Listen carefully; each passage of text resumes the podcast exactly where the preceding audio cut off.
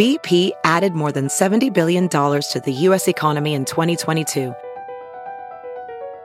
Investments like acquiring America's largest biogas producer, Archaea Energy, and starting up new infrastructure in the Gulf of Mexico. It's and, not or. See what doing both means for energy nationwide at bp.com slash investing in America. It's Merriam-Webster's Word of the Day for April 25th. Today's word is slew, spelled S-L-E-W. Slew is a noun that means a large number. Here's the word used in a sentence. Daniel regularly receives a slew of clothing catalogs as part of his junk mail. The word slew appeared as an American colloquialism in the early 19th century.